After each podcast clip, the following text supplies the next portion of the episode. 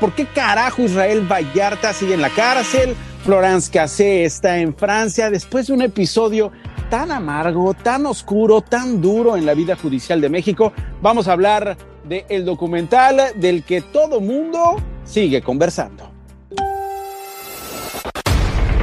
Una mujer francesa integrada a una banda de secuestradoras en nuestro país es noticia.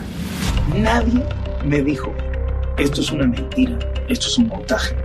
Lo que avergüenza y duele es que nos proyecten como un país en donde se tortura. Ya se había dicho aquí, tenía mucha fuerza eh, García Luna. Yo aquí lo dije. Israel no tiene un Sarkozy. Sigue en prisión sin siquiera tener sentencia de primera instancia. Estamos seguros de que son los culpables. Yo no tengo, nada que ver, esto fue algo totalmente político que Genaro quería hacer su telenovela. ¿Y cuál es la novela? Israel Vallarta y una francesa, ¿no? ¿Por qué carajo? El podcast de Nacho Lozano en la lista.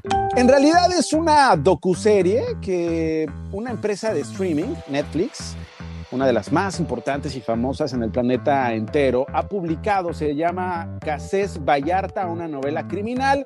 Se trata de la historia de Israel Vallarta y Florence Cassé, eh, un, asunto que reavivó eh, la discusión sobre la justicia en México, en los montajes televisados, básicamente producidos, escritos, ideados por el poder político en años en que eh, Vicente Fox y Felipe Calderón gobernaban, dos presidentes, los únicos presidentes panistas que han gobernado en México, un eh, telemontaje del cual acusan a Genaro García Luna, quien estaba al frente de la AFI en la administración de Vicente Fox, y luego se vuelve el secretario de Estado más poderoso en el sexenio de Felipe Calderón, hoy preso en una cárcel en Nueva York, en los Estados Unidos. Genaro García Luna está acusado de colaborar para el cártel de Sinaloa, entre otros delitos que el gobierno de Estados Unidos considera graves. Sí, el gobierno de Estados Unidos. Sí,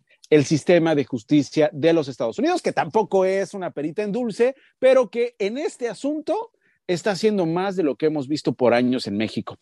Daniel González es el maestro que más sabe de cine y hoy de series, porque además te la chutaste, mi querido Daniel González. Eh, hace unos años, Jorge Volpi ganó precisamente el premio Alfaguara por eh, una novela criminal. Él no hace otra cosa más que simple y sencillamente publicar, digamos, un bordado, Daniel, si me lo dejas poner de esta manera, ¿no? Como un telar de todos esos expedientes, estamos hablando de cientos y cientos y cientos y cientos de páginas de esos expedientes relacionados con el caso de Florence Cassé. Él gana en el 2018 el premio Alfaguara y quienes no recuerden de qué va el caso Florence Cassé, aquí viene Jorge Gutiérrez Chamorro para hacer un resumen de lo que sucedió un día, una mañana en la televisión mexicana y que casi le cuesta la vida a muchos que hoy le está costando la libertad a otros y que enfrentó al gobierno francés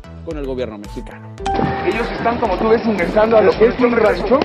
Nosotros estamos también aquí, pues, conociendo los datos en estos momentos prácticamente en vivo de lo que de lo que está pasando. El 8 de diciembre de 2005, los noticieros Primero Noticias de Televisa y Hechos AM de TV Azteca transmitieron en vivo un operativo de la Agencia Federal de Investigación para detener a presuntos secuestradores en el rancho Las Chinitas, ubicado sobre la carretera México-Cuernavaca. En la transmisión, el reportero que en ese entonces trabajaba para Noticieros Televisa, Pablo Reina, narró el suceso donde se liberó a tres personas que dijeron estar secuestradas. Además, se detuvo a Israel Vallarta y a la ciudadana francesa Florence Cassé, acusados de pertenecer a un grupo de secuestradores llamado Los Zodiaco. no tengo nada que ver, no soy su esposa. ¿Qué hacía aquí? Nada, yo no, no, sabía nada. Ante presuntas torturas transmitidas en televisión por parte de Luis Cárdenas Palomino, en ese momento director de Seguridad Regional de la Policía Federal y quien estaba bajo las órdenes de Genaro García Luna, el jefe de la AFI, quien luego se convirtió en el secretario de Seguridad Pública en el sexenio de Felipe Calderón, Vallarta habló sobre las personas que se encontraban privadas de la libertad y cómo recibió un dinero por prestar su casa. A ver, platíquenos cómo es que urdió usted este secuestro. No, yo no ordené nada, señora. A mí me me ofrecieron dinero para prestar mi casa. ¿Quién? Un tipo que se llama Salustio, señor. ¿Cuántos nombre completo encontrás aquí? Aquí hay tres, yo no sabía que eran las ¿Cuántos, tres ¿Cuántas personas son? De, de dónde, señor? ¿Cuántas personas son? Aquí tres personas. ¿Usted sabía que al estar aquí A mí me personas, estaban- usted participó en el secuestro? Sí, yo a mí me estaban pagando por eso, señor. Los medios aseguran que fueron llamados en esa madrugada con la promesa de una exclusiva. Daniel González, ¿qué te pareció eh, esta docuserie? Hola Nacho, ¿cómo estás? Pues muy impresionante, la verdad, y creo que una de las grandes virtudes de reconstruir coralmente el caso eh, se debe justamente a la gran realización de Gerardo Naranjo eh, y al guion de Alejandro Gerber, dos cineastas mexicanos con una obra muy respetada, muy reconocida. Y creo que el gran desafío, aunque son cinco horas, era poder encontrar un equivalente de lo que en la novela son más de 500 páginas, porque es una novela gigantesca, muy bien documentada, que tiene muchos elementos eh, ficcionales propios de la novela.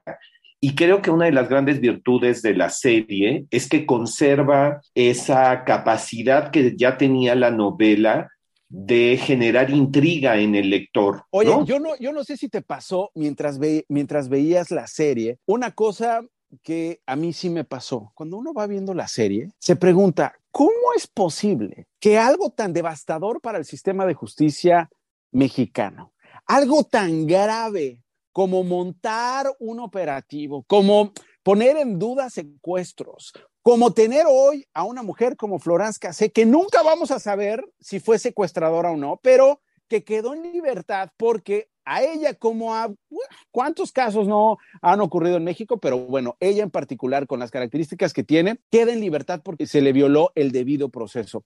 Y uno se preguntaba, a mí me pasó durante eh, los capítulos, Daniel, ¿cómo es posible que durmamos tan tranquilos? Sí, sí, Nacho.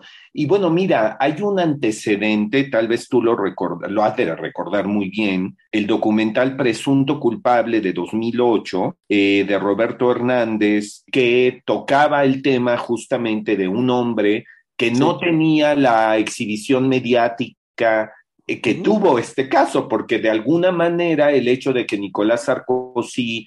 Se volvió botín político, electoral, internacional, Claro. pero judicial, pero de grilla. Claro, lo dice el mismo Volpi, pero si yo pienso en ese documental, que además fue todo un fenómeno de taquilla en México, es increíble que estos casos los sigamos conociendo y los podamos conocer gracias a los medios, gracias al periodismo.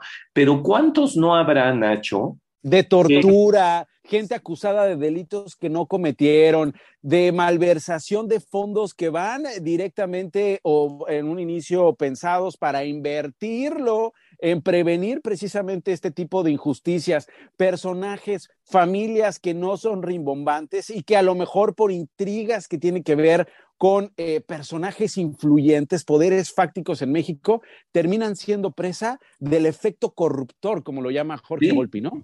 Exacto, y la vulnerabilidad. Nacho, a mí algo que me gustó mucho del documental es que deja muy clara esta vulnerabilidad de todos, ¿no? Tanto de las víctimas, que son las más importantes, como de aquellas personas señaladas sobre las que no hay pruebas suficientes para ser indiciadas o para ser acusadas. Eso, es decir, todos somos vulnerables tanto por porque podemos ser secuestrados, asaltados, torturados. Acusados de delitos que no cometimos. Exacto, Pre- exacto. eh, presos de manera preventiva. Hace unos días hablábamos con Saskia Niño de Rivera, que nos explicaba qué es esto de la prisión preventiva oficiosa, qué es esto de la prisión preventiva y cómo uno puede caer en las garras de ese, de, de- ese hoyo negro en la justicia mexicana que es terrible. A ver, mira, Daniel, para entrar en materia, eh, ir full, porque quiero saber a ti qué te pareció estéticamente. Eh, a mí me parece que el trabajo que hace Alejandro Gerber es espectacular, como pasa de este libro que, que preparó Jorge Volpi, que es novela criminal, decíamos, premio Alfaguara en el 2018, a un guion de cine. Yo quiero saber a ti qué te parece esa conversión. Pero antes de eso, algo que le va a ocurrir a mucha gente y que seguro le está ocurriendo en este instante mientras escucha por qué carajo. Y de ahí la pregunta de por qué carajo pasan los años y no estamos tan enterados de este caso. Hace unos días Yo vi recién lanzado eh, la docuserie. Hace unos días hablaba con unos amigos, Daniel, que me decían, oye, dicen que esa docuserie está muy chingona, que hay que verla, que está cabrona, impresionante. Sí, entonces me dicen estos dos amigos, a ver, ¿de qué va? Cuéntame, Nacho, ¿de qué va? ¿No? Y empiezo, empiezo a contarles, Dani, como eh, el asunto del montaje, la entrevista de Genaro García Luna con este Denise Merker en Televisa, ¿no? O sea, todo el borlote que se arma en la administración de Fox, de Calderón, y llega un momento en que me dicen, oye, está buenísima, no, no, no, no, no, ya, ahí quédate, no me cuentes el final. Me pareció increíble, y eso sí, muy sintomático de por qué sigue habiendo impunidad y esta violación a los derechos humanos y esta perversión, esta corrupción en el sistema de justicia. En buena medida porque hemos sido apáticos a esas historias. No nos enteramos de esas historias. Creemos que esta docuserie es ficción, entonces no quieren que les diga yo el final porque ellos se quieren enterar del final. Esto pasó hace años, esto se contó en todos los periódicos, eso se publicó en todos los canales de televisión y de radio, Daniel. Y sin embargo, no necesariamente estamos enterados del caso. Y por eso, por eso no hay un enojo, no hay un, digamos, una exigencia de que los responsables involucrados en ese caso de Florence Cassé, de Israel Vallarta y todo lo que ha venido resultando a nivel político y judicial, no den la cara, no respondan ante la justicia, todos por igual, Daniel. No sé si tú estás de acuerdo sí, No, no, totalmente. Y sabes qué, eh, a mí me impresionó mucho, Nacho, el personaje de Eduardo Margolis, que según tanto Pepe Rebeles como Emanuel Stills, como el mismo Jorge Volpi, es decir, Rebeles y Stills los entrevistan en la docuserie, lo mismo que Héctor de Mauleón, que son los periodistas que se ocuparon del caso antes que Volpi y que publicaron y escribieron ampliamente sobre las irregularidades del caso. Entonces, a mí me parece muy bien que aunque Jorge Volpi es el productor de la serie y rinde un testimonio pues que aparece a cuadro durante los cinco capítulos, que también hayan convocado estos tres periodistas que antes que él se habían ocupado del caso y a quienes él les da crédito, además desde la novela. Y este hombre, este empresario eh, mexicano, judío y muy ligado con la comunidad judía, que también está presente y que parece estar en el centro de la conspiración, yo me quedaría, Nacho, con esa frase tremenda dice este hombre cuando eh, descalifica el testimonio de Vallarta y dice que Vallarta ha dicho muchas veces que, que se le vino encima porque lo fue a amenazar en su pinche oficina, así lo dice literalmente Margolis, y él dice, si hubiera venido ese pinche día, ya estaría muerto, te lo juro, no dudábamos en dispararle a un cabrón, tenía 11 pendejos que me querían matar. Eso me dejó, Nacho, frío, que alguien pueda decir en un país como México, con toda la impunidad, que podría matar a alguien por un tema además muy de macho,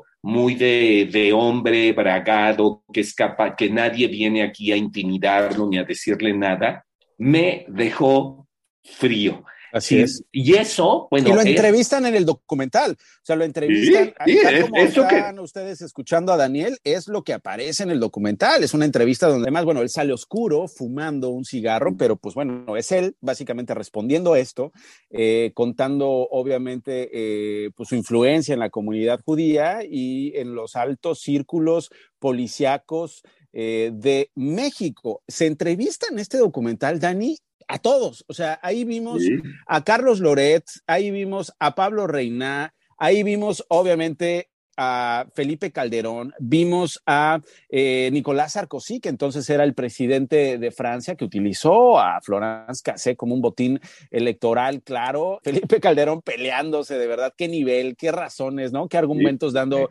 el exmandatario mexicano respecto al caso de Florence Cassé. Y decía yo, esto habla muchas cosas, ¿no? 17 eh, años lleva a Israel Vallarta en la cárcel. Hay que decir una cosa, sin sentencia Es decir, imaginen, 17 años pasando de un penal a otro, hoy está en el altiplano.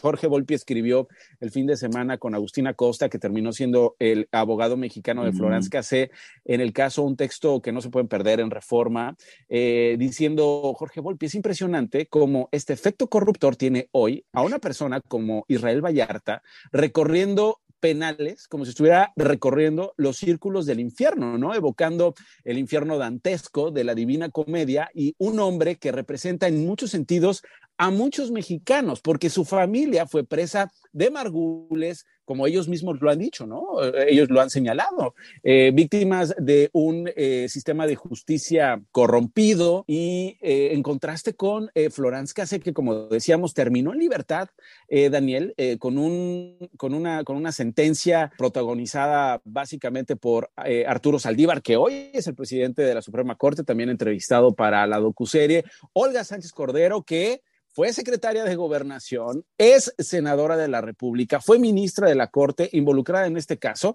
y las cosas parece que cambiaron para pocos y finalmente siguen siendo las mismas para los millones de mexicanos. Sí, no, tremendo. Y mira, Nacho, eh, hay tantas cosas impresionantes en el documental, pero lo de Arturo Saldívar, que fue el primer ministro en integrar el caso para poder liberar a Florence Cassé y que en un primer momento fue desechado, pero a mí lo que más me impactó es que él revelara que fue intimidado, que fue amenazado. Que eh, entraron a su casa. Sí, que entraron a su casa, que lo interceptaron y después Felipe Calderón diciendo que por qué no lo que no, lo, no lo había denunciado, pero bueno, mira, es que esa es una de las grandes virtudes de la serie, que tiene todos estos elementos de la novela policíaca, de la novela criminal, y que si no fuera porque, porque todo está documentado, porque todo está demostrado, de verdad es de no creerse, Nacho. Digo, claro, a mí me impacta que nos sigamos impresionando por algo que es la, la cotidianeidad bueno, es que hay que impresionarnos, porque si no nos impresionamos, entonces nos entumimos y es lo que yo decía, ¿no? ¿Estás de acuerdo? O sea, como que de repente dices, ay, sí, pues es que así es México, esa es la justicia en México. No, tiene razón, tiene razón, no hay que normalizar, no hay que, no hay que normalizarla. No, no hay eh, y, y, yo creo todos estos elementos que tiene la historia, pues obviamente captaron la atención de Jorge Volpi y ya lo decías tú, de otros colegas que años antes habían publicado, habían documentado el caso y habían levantado la mano para decir, ¡Hey! ¿Ya vieron lo que está pasando aquí? ¿No? Eh, es nuevamente una colega, en este caso Julie García, que, que ven la transmisión, que es increíble, de verdad. Yo no lo vi en vivo, entonces, pues yo estaba, yo estaba trabajando, eh, eh, a esa hora pues estábamos al aire, eh, no, no, no, lo estábamos viendo.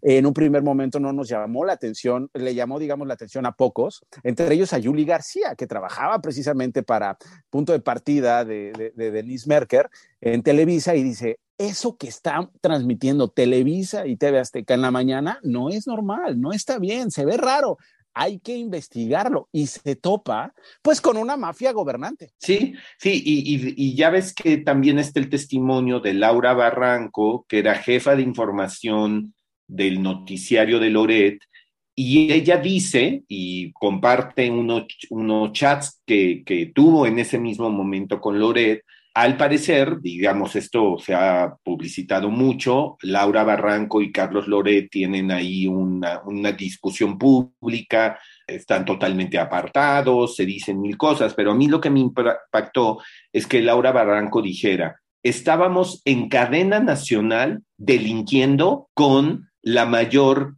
impunidad. Porque, pues finalmente, aunque Loret ofreció una disculpa después, de verdad, Nacho, un periodista no puede tener la conciencia, ni, ni, el cuidado, ni el detalle en el momento en el que está apareciendo algo así. Es decir, por el tema de, de que es la nota y que estamos dando una primicia, que vean en vivo y en directo lo que es capturar a unos secuestradores. De verdad, digo, eh, yo no estoy en ese papel y tú eres periodista y creo que podrás reflexionarlo con mayor detalle, pero la verdad lo que hizo Loret me parece una falta de profesionalismo absoluta. Bueno, creo que él, creo que él lo reconoció, ¿no? Ya lo decías tú con esta, con esta disculpa que pide, ¿no? Eh, este momento tan confuso de estar al aire, en vivo, tomar decisiones, pues mientras las cosas iban ocurriendo, o por lo menos como dice eh, Carlos, él entendía que iban ocurriendo.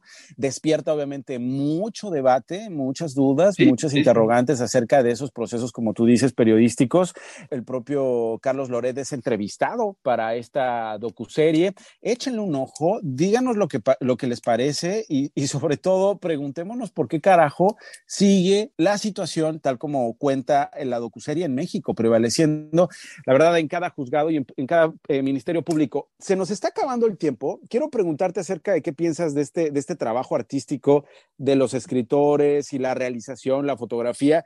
Pero antes, Daniel, yo no sé si compartas conmigo este sentimiento. Me hizo falta, entre todo el horizonte de entrevistados que tuvieron para esta docuserie, me hizo falta ver las entrevistas a los jueces ver las entrevistas a los ministerios públicos, porque en buena medida, a ver, digo, este tema terminó en la Suprema Corte, pero no olvidemos que la Suprema Corte es la última instancia. Hay instancias previas. ¿Qué pasa con los jueces? ¿Qué pasa con las juezas, con los ministerios públicos que qué? recibieron órdenes para actuar como actuaron, tuvieron miedo, estuvieron amenazados, fueron intimidados, es parte de un criterio que tiene que ver con una persona o un grupo de poder.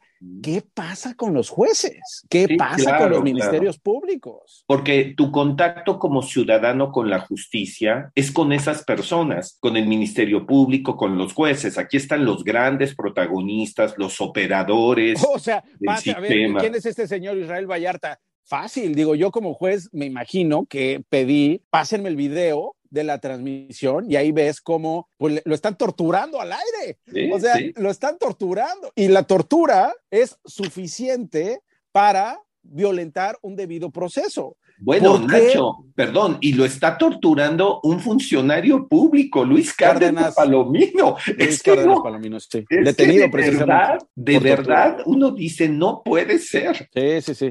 Eh, bueno, a ver, ahí está la reflexión. Díganos, arroba Nacho Lozano es mi cuenta de Twitter. Tu cuenta de Twitter, Dani. Es arroba Daniel GM Cine. Arroba la lista news para que nos diga por qué carajo pasa esto. Daniel, tu reflexión antes de irnos de la parte artística, estética y el trabajo de dirección y obviamente de escritura de esta docuserie. No, muy bien, muy bien, Nacho. Muy bien equilibradas las dramatizaciones con actores de varios de los momentos que tienen que ver con el caso, con las entrevistas, las tomas eh, aéreas a la Ciudad de México, a París, la musicalización. En realidad es un trabajo muy, muy bien cuidado en términos estéticos y en términos de narrativos, de conservar la atención y generar las expectativas para los siguientes capítulos por parte de los espectadores. Muy, muy recomendable. Bueno, pues ahí está. Es la docuserie de la que todo el mundo está hablando. Es el caso de Florence Cassé e Israel Vallarta. Cassés Vallarta, una novela criminal. Eh, les recomiendo mucho el libro y les recomiendo, por supuesto, los libros anteriores de los colegas que han pues trabajado el caso y sin ellos de verdad no tendríamos el contexto para entender y sobre todo para encabronarnos y exigir que esto cambie en eh, México. Daniel, como siempre, gracias. Al contrario, Nacho, feliz fin de semana. ¿Por qué amamos el cine? ¿Por qué amamos las docuseries? Bueno, entre otras razones porque Daniel González nos lleva de la mano con ellas. Adiós. Esto fue ¿Por qué carajo? El podcast de Nacho Lozano en la lista. Escúchalo por Spotify y plataformas digitales. Hey, folks, I'm Mark Marin from the WTF Podcast, and this episode is brought to you by Kleenex Ultra Soft Tissues, your ally to help tackle your allergy symptoms this season. I love the change of seasons, but nobody loves pollen and all those other things floating in the air that make you sneeze during this nice weather. Kleenex Ultra Soft Tissues are hypoallergenic and allergist approved, so fight back against watery eyes and runny noses without worrying about irritating your skin. For this allergy season, grab Kleenex and face allergies head on.